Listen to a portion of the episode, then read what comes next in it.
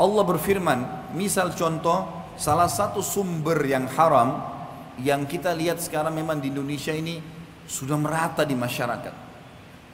Dan kita seakan-akan subhanallah sudah kena dengan hadis baginda Nabi sallallahu alaihi wasallam akan tiba satu zaman nanti di mana tidak ada satupun umatku yang bisa luput dari riba. Masalah riba misalnya. Bukankah sekarang teman-teman sekalian sampai pada tingkat apa pun dicicil dan berbunga? Bukankah orang kalau mau beli baju, orang kalau mau beli elektronik, orang kalau mau beli kendaraan, orang kalau mau beli rumah, semuanya dihubungkan dengan masalah riba. Dan ini berbahaya sekali. Riba ini bukan hanya sekedar sesuatu dosa yang seperti zina yang dasarnya besar misalnya. Tapi apa kata Nabi Shallallahu Alaihi Wasallam dalam hadis yang sahih riwayat Imam Ahmad? Satu dirham riba lebih berat daripada 36 kali berzina. Bayangkan kalau kita berzina, naudzubillah sekali, sudah berat hukumannya. Sudah cukup Allah datangkan penyakit kelamin untuk dia sebenarnya. Sudah cukup Allah akan coba dengan bangkrutnya usahanya. Ribut dengan istrinya dan suaminya. Anaknya jadi sakit dan beragam macam cobaan akan datang. Bagaimana kalau seandainya 36 kali berzina? Padahal satu dirham. Seribu rupiah riba. Baik teman-teman sekarang masih pakai kartu kredit sekarang. Memaksakan diri untuk pakai. Apa itu? Dipaksakan untuk menyicil sesuatu. 0% kok Ustaz? Baik 0%. Taib, kalau seandainya Anda terlambat satu hari saja, bukankah kena bunga 50 rupiah, 50 ribu rupiah? 50 ribu bisa saya jangkau gaji saya 3 juta, benar. Tapi 50 ribu rupiah, kalau kita hubungkan dengan hadis tadi, lebih berat daripada 36 kali berzina. Untuk apa? Kenapa harus paksakan diri melampaui kapasitas? Kenapa kalau tetap pakai kendaraan yang lama dulu sampai dikumpulkan dana supaya kita bisa membeli yang cash? Kenapa kita tidak sabar teman-teman sekalian? Toh perangkat di tubuh kita masih aman.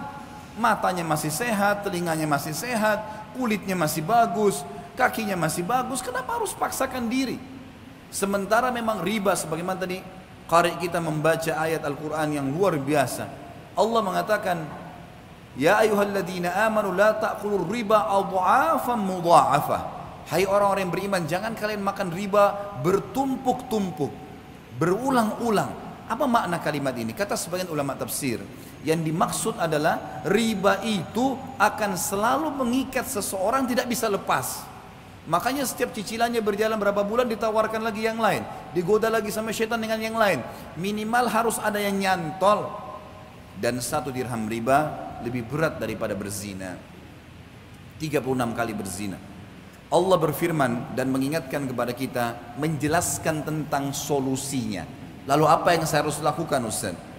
Jawabannya Allah yang berfirman dan kekal sampai hari kiamat ditelawakan. Surah Al-Baqarah 276. Dan bagi teman-teman yang masih terikat dengan riba, baca Al-Baqarah dua ayat ini, 275 sama 276. Tapi saksi bahasan di sini 276-nya. Kata Allah Subhanahu wa taala, "A'udzu billahi minasyaitonir rajim, yamhaqullahu riba wa yurbis sadaqat."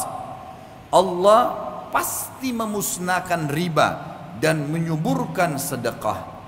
Apa maksudnya memusnahkan riba? Kata para ulama tafsir yang dimaksud musnah hartanya, hasil riba itu tidak akan bermanfaat buat dia, selalu bermasalah, beli elektronik akan selalu bermasalah buat dia, beli rumah dari riba akan selalu tidak tenang di dalamnya, terjadi pertengkaran-pertengkaran, makanan minuman yang didapatkan dari hasil bunga riba atau dari riba itu juga akan mendatangkan penyakit-penyakit dan seterusnya. Memusnahkan harta itu dan memusnahkan bagi pemakannya. Sesuai dengan hadis Nabi SAW, Allah melaknat pelaku riba, penulisnya, saksinya, semua kena. Maka harus hati-hati dan Allah menyuburkan sedekah. Bagaimana mempertemukan teman-teman sekalian antara riba dengan sedekah? Bagaimana kita mempertemukan antara riba yang orang transaksi jual beli bertambah berbunga dengan sedekah? Sedekah seakan-akan kita tidak dapat apa-apa. Para ulama tafsir mengatakan yang dimaksud adalah kalau seseorang mau diluaskan rezekinya, dan dia tidak akan perlu bergantung pada riba dan hutang, maka dia harus rajin bersedekah. Makin besar dia keluarkan sedekah, maka minimal balasannya 10 kali lipat. Sebagaimana Allah berfirman dalam Al-Quran. Dan kita sebagai orang beriman yakin dengan firman Allah. A'udhu billahi minasyaitan rajim. Faman ya'mal minas salihati. Maaf, ayatnya adalah Man ja'a bil hasanati falahu asyru adhafiha. Al-ayat. Siapa yang melakukan satu kebaikan termasuk sedekah di dalamnya, maka Allah akan datangkan 10 kali lipat. Sebenarnya kita kalau sedekah 5 ribu rupiah, 50 ribu rupiah, 100 ribu rupiah, 1 juta rupiah, atau makin besar maka makin bagus. Pada saat itu sudah ada jaminan dari Allah, kita akan dapat secara investasi dengan sang pencipta Allah 10 kali lipatnya. 50 ribu akan 500 ribu, 5 juta akan 50 juta. Ini janji, nggak mungkin salah.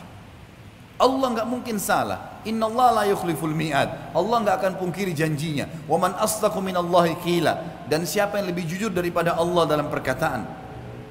Nggak ada yang salah. Bahkan ada hadis Bukhari, hadis qudsi Allah berfirman, Nabi SAW mengatakan Allah berfirman seluruh amal ibadah anak Adam ditentukan kadar pahalanya 10 sampai 700 kali lipat. Orang yang rajin sedekah mustahil miskin dan mustahil akan membuka pintu utang, otomatis akan selamat dari riba.